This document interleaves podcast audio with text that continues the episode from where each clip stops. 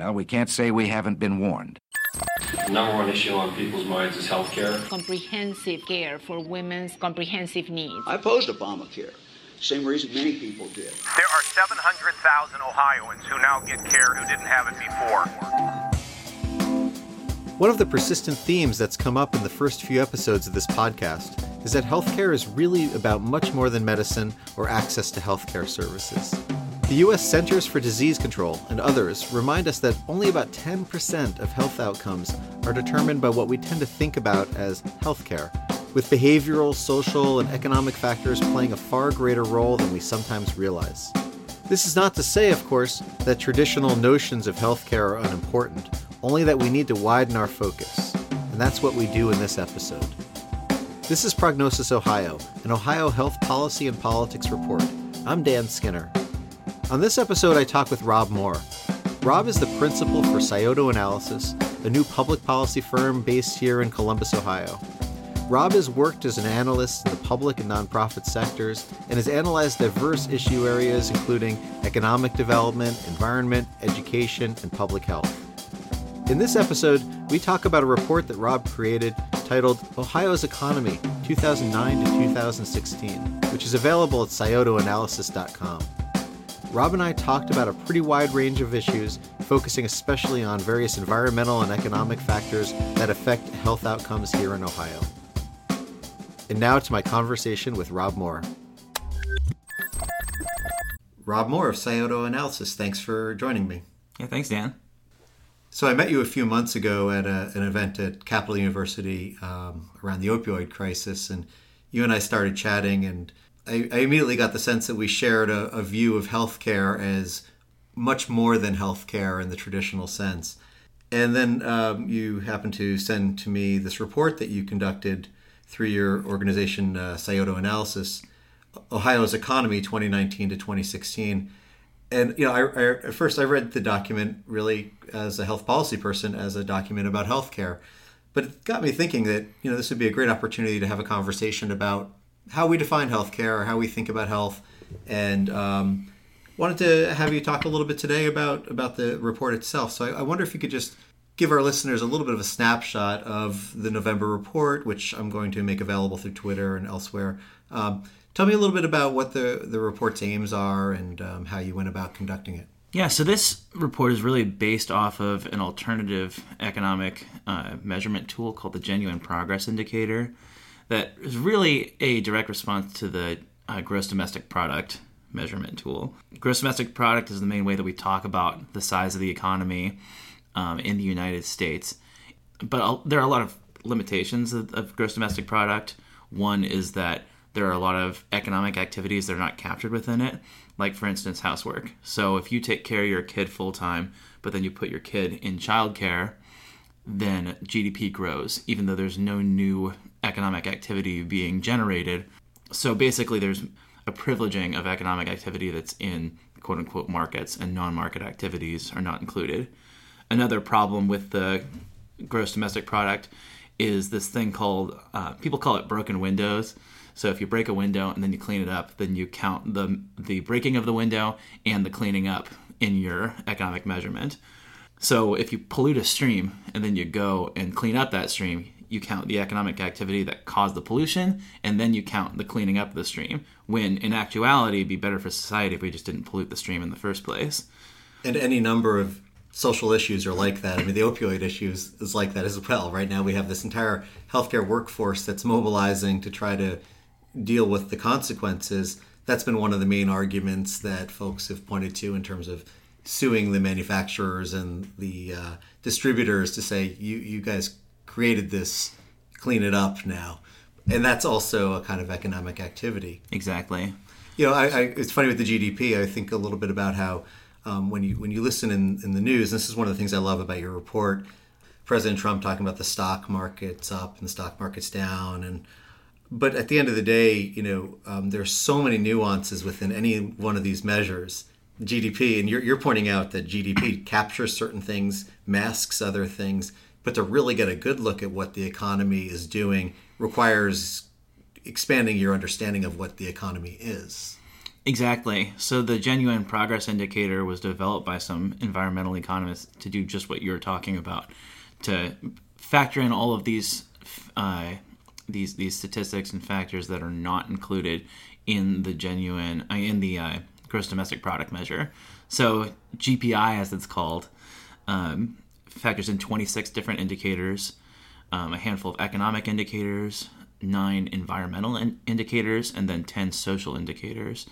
Uh, the social ones being things like cost of crime, cost of family breakdown, uh, c- the value of housework, the value of volunteering, things that are not included in gross domestic product. There was a previous report that was done by Ken Bagstad, who used to be here in Ohio. He's an Ohio guy, but now works for USGS uh, in Colorado.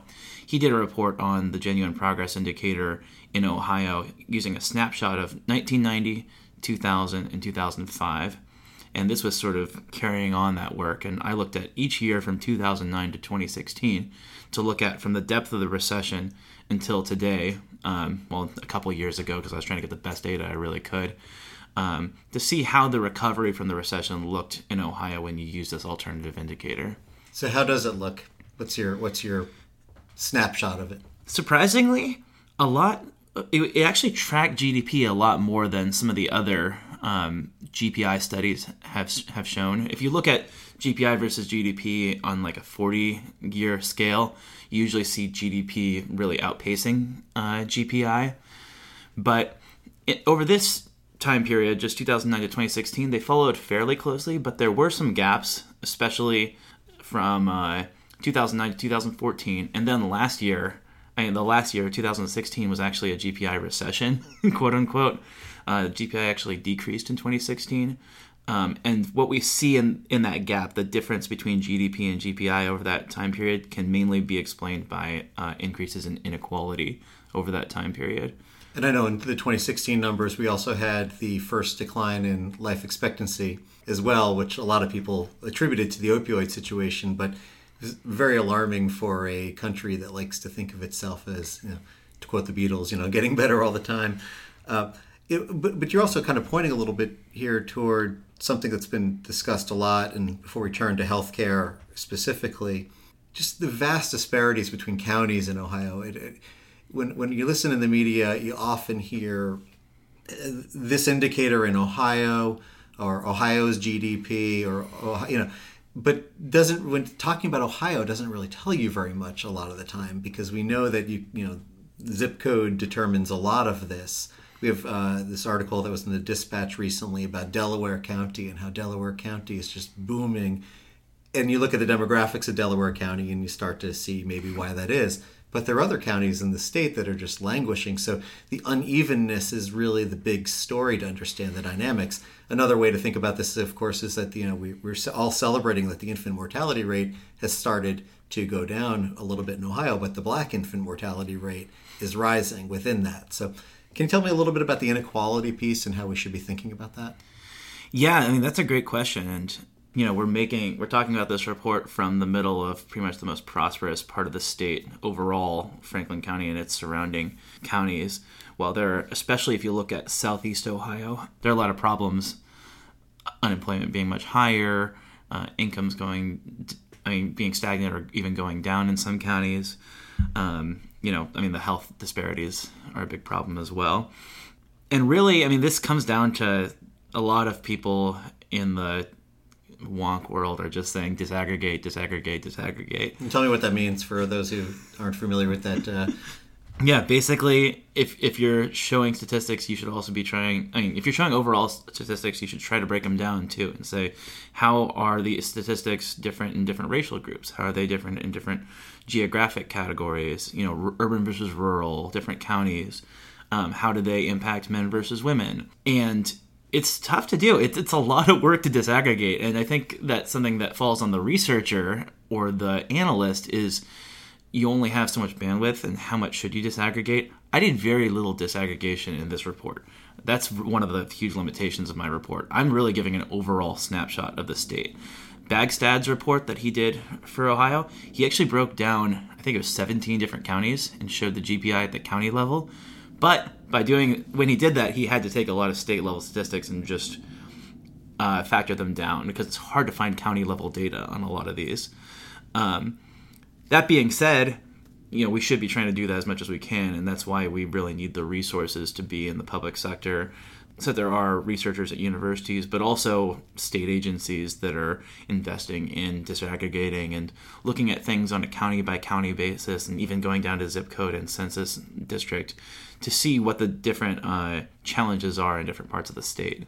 And of course, disaggregation often messes with the narratives that people want to use, the, the more simplistic narratives where they want to tell stories about, you know, trends within the state or trends within the country. And as we know, American politics doesn't always do nuance very well. We like to tell the big stories that you can sell easily. One of the things I really love about the kind of research you're doing in this report is that it makes clear something that, you know, I, I try to emphasize a lot with the students that I work with and with others that I talk with, which is that when you're talking about tax policy, you're always talking about health policy too. When you're talking about environmental policy, you're always talking about health policy.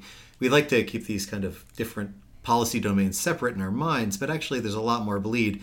And in a way, you know, I think about this report when I think about, for example, future healthcare professionals. It's a little um, what's the word I'm looking for? It's a little overwhelming because you know they're trying to learn their trade how to take care of patients in clinical spaces and then you say but actually housework is a really important thing to think about or crime is something that you should really be concerned with if you really want to drive health outcomes or employment levels. So the list of things that people need to keep track of is, is fairly endless in this regard.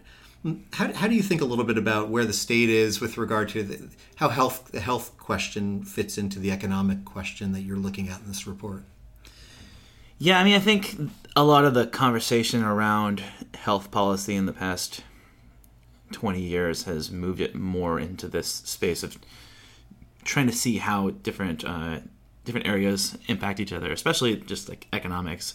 And that's, I mean, I think that's one benefit of coming th- at things from an economic perspective is is you can you can quantify things and balance them against each other.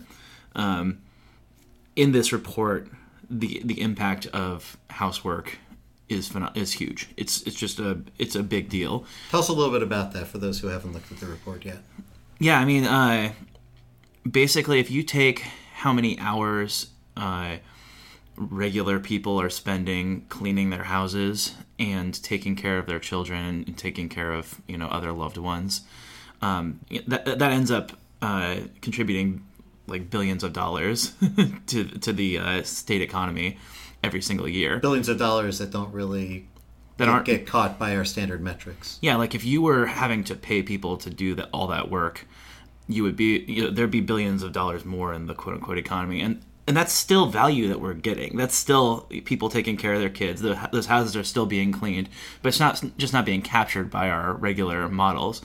Um, but in, in public policy, a lot of times we want to move people into formal markets, and there can be a lot of benefits to that because you get you know tax capture, and you know there can be uh, like you move them into more labor protections um, if, if that's something that you value, but there are also a lot of things that happen outside of markets that are very valuable and that contribute a lot to people's lives. You know that that matter to people, right. and especially you know w- w- there is this uh, this body of research around relationships, and um, I'm sure. I mean, you may have talked about this on the podcast before, um, but people who have you know more friendships and close relationships, people who are married, they tend to have um, longer lives and higher quality lives than people who are more isolated.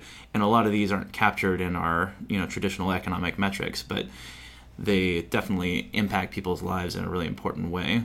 Um, you know, and also, you know, I'll just say from a feminist perspective, uh, obviously, there have been endless studies about housework. Um, still to this day, the vast majority of housework uh, within heterosexual relationships is still done by women. It's why some countries, you know, when I think about your report and looking at inequity, um, some countries like I believe Denmark um, has in- instituted you know some way to compensate homemakers for the work they do. There's conversations about compensating caretakers for children um, as a sign that the society really values um, the rearing of children and families in general. So there's a lot of uh, different, different policy approaches that we can take towards these things. Very few of those are on the radar screen within the context of American health policy or economic policy. th- that that's a tough thing for me because uh, you know the EITC, the Earned Income Tax Credit, which is a, a pretty serious um, redistributionary program, and is a big wage subsidy, brings a lot of people into the labor market, and is one of the biggest ways that we get money to low income people. It discourages people from staying at home. It discourages people from uh, from taking care of their kids, from starting businesses that might not make money at the very start of it. Um, and back in the 70s, the House of Representatives, when Nixon was president, passed a family assistance plan, which would have been a cash transfer to families. Um, The good old days, right? The Nixon years. yeah, yeah, the good old days when Nixon was president. Um, and that that was something that was saying, you know, if you're a family, that we should make sure that you have a certain income floor. Um, but we've moved away from that. We've moved more towards saying that labor mar- labor force participation is more important. And while labor force participation has been showed to increase GDP, I don't really know how it would correlate with something like GPI. I haven't seen any studies on that. Um, I assume it probably has some impact, but maybe not as big for, as for GDP. And I don't think labor mar- uh, labor force participation rate is an end in itself. Um, it's not necessarily better to have more people in the formal labor force. Uh, it's it's only as good as it gets people meaningful jobs. It gets people out of poverty and improves people's lives. Great. So you know, let's let's dive into just a few of the specifics in this report because I think you know, focusing on healthcare on this podcast, I want to just get you to talk a little bit about some of the things that Ohioans might want to think about as they look around their houses, their communities, um, their state, um, to maybe broaden their thinking about what healthcare policy is. like air pollution is one measure that really really focuses and really has a lot to do with health. About 94% of the quantifiable costs of air pollution are uh, health related. And that's respiratory issues that come from air pollution uh, asthma um, heart, increased heart attacks are highly correlated with um, higher levels of air pollution. And ohio has actually improved on a lot of its air pollution measures um, over like since the um, middle of the recession. If, if I'm not mistaken, Columbus and a few, uh, a handful of other Ohio cities always ranked in the top 10, if or top 20. I think most of the top 10 were in Texas, uh, but you know we don't do very well in those national rankings either. I don't know if that's changed at all. Yeah, I, actually, that's one thing that I would love to dig into more. Is this was really really focused on Ohio, and I'd love to see how a lot of these measures compare state to state. Um, but yeah, I mean, air pollution and having having certain regulations that might be able to reduce air pollution can be ways to uh, to improve some of these health outcomes. But those also come with some of the potential costs of um, you know having having to reduce economic output. And uh, you know the other one you brought up was water pollution. Uh, and some of the impacts of water pollution are from you know health related uh, factors, but there's also aesthetic things you know impacts that come with water pollution. There's, there's fishing and recreation. Um, the big impact that uh, there, there's a an economist um, up at U- University of Toledo, um, Kevin Egan, who has measured the economic impact of the algae blooms in uh, Lake Erie, and he's really focused a lot on the impact to tourism and recreation. He says that a very large percent of Ohio's tourism dollars and recreation dollars are um, lake adjacent counties, and that those are really, really being impacted. A big slice is being taken out of the local tourism economy because of the, you know, how bad the algae blooms are in Lake Erie. And Ohio, this is crazy. a lot of states, you can find out how polluted the rivers are just with a single statistic, and they have them on their website.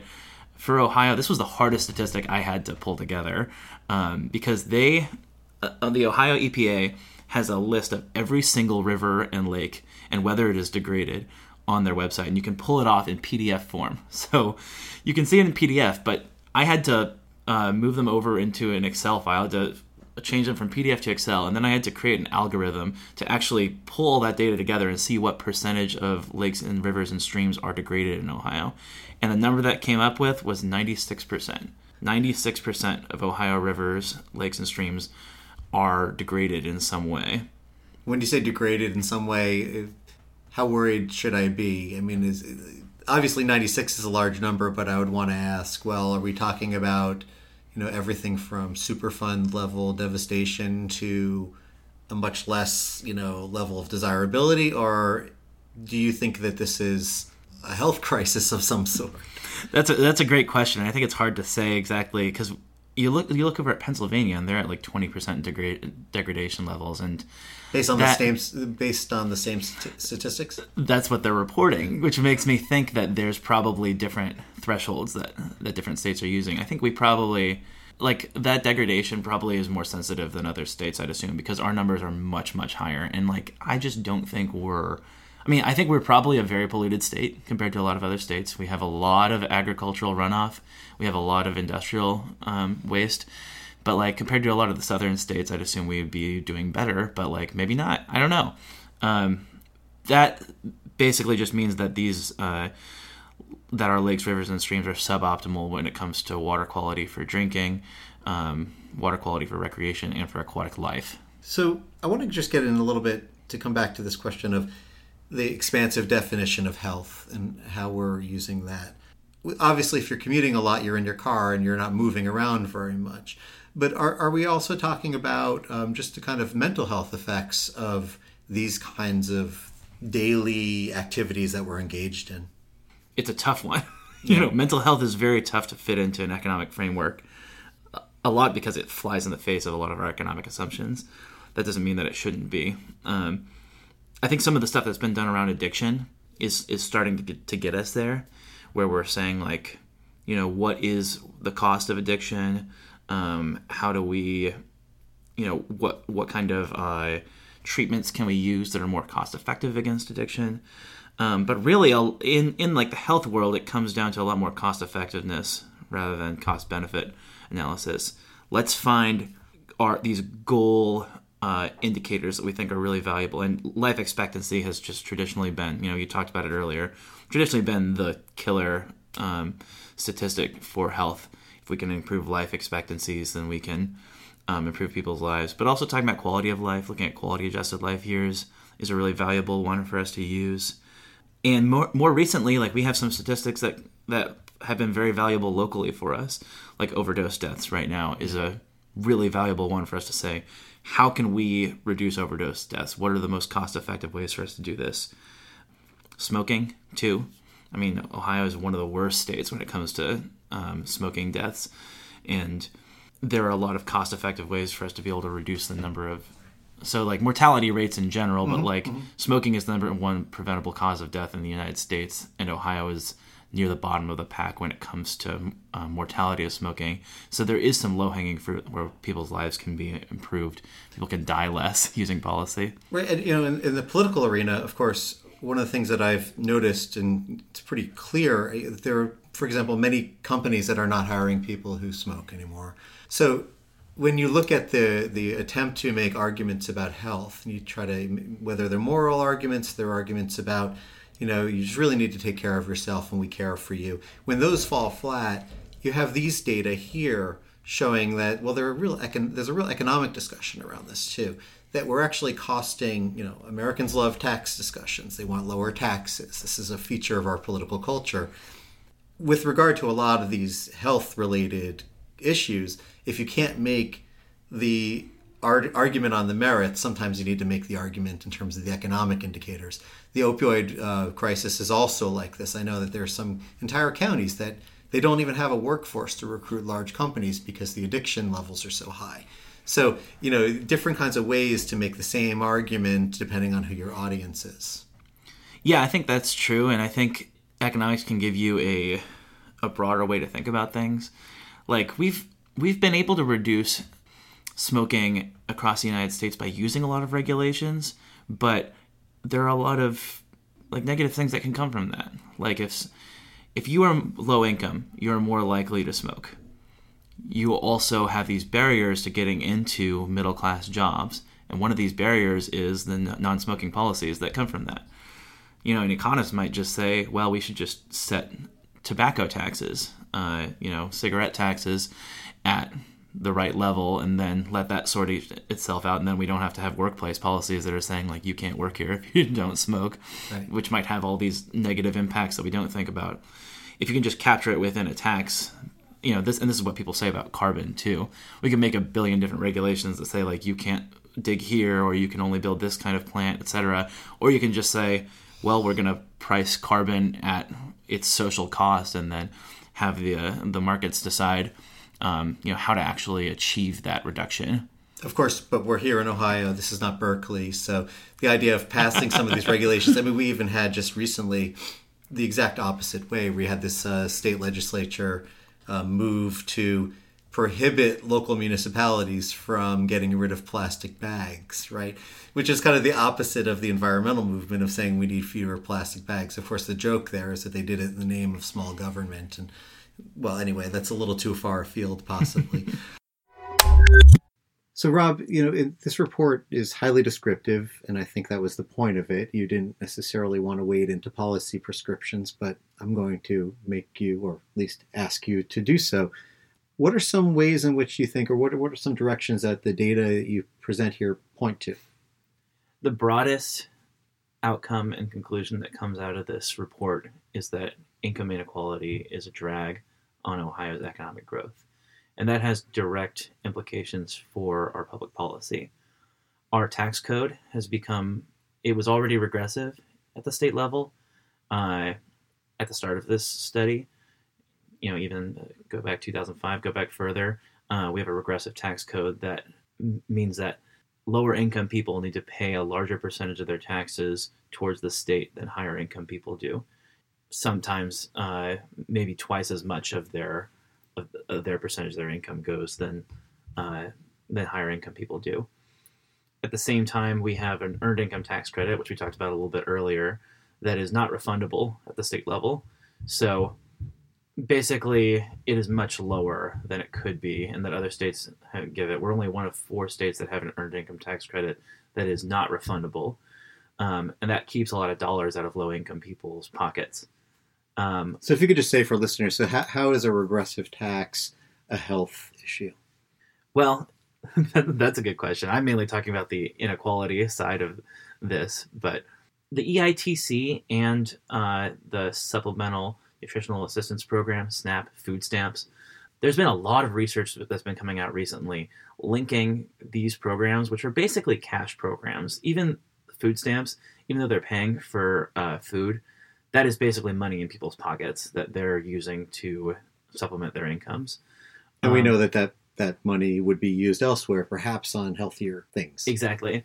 And there is a growing body of research, a lot of it being done by Hilary Hoynes at UC Berkeley and some of the other leading uh, economists in the social safety net are finding that when you reduce people's uh, safety net benefits, um, when you reduce their cash or income, it has impacts on their health. People have uh, lower, mor- I mean, higher mortality rates. They have shorter lifespans, and they are more likely to become prone to disease, such as something like diabetes. Mhm. Um, and that is beco- that is becoming more and more clear. So, money in people's pockets and redu- reduction of inequality and reduction of poverty. This also has health impacts. These are all very interconnected with each other. If you can reduce people's, if you can improve people's health, then they'll have better incomes. If you can improve people's financial situation, then they'll, they'll have better health outcomes as well. It's funny, a lot of these safety net features, um, like this, like SNAP and the earned income tax credit, these are being shown to have even larger impacts than Medicaid on people's health outcomes, um, which is really fascinating, um, a really really fascinating thing that's coming out in the research. It really does shape the way we think about, you know, when, when again, as a teacher, when students come to you and they say, well, I want to have the greatest impact possible, I want to care for the most people possible, you, know, you can say, well, there are a number of different ways to do that. Being a physician is one of them. Being a nurse is, or any other kind of healthcare professional is is important. But if your goal is health, then we really are again at the point that a lot of these podcast discussions have pointed to, which is that we need to think more holistically about it, that we need to stop thinking about health as a technical skill set or healthcare improvement as a technical skill set.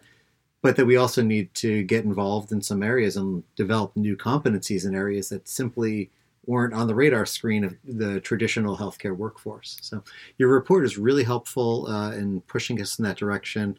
How can listeners uh, read your report?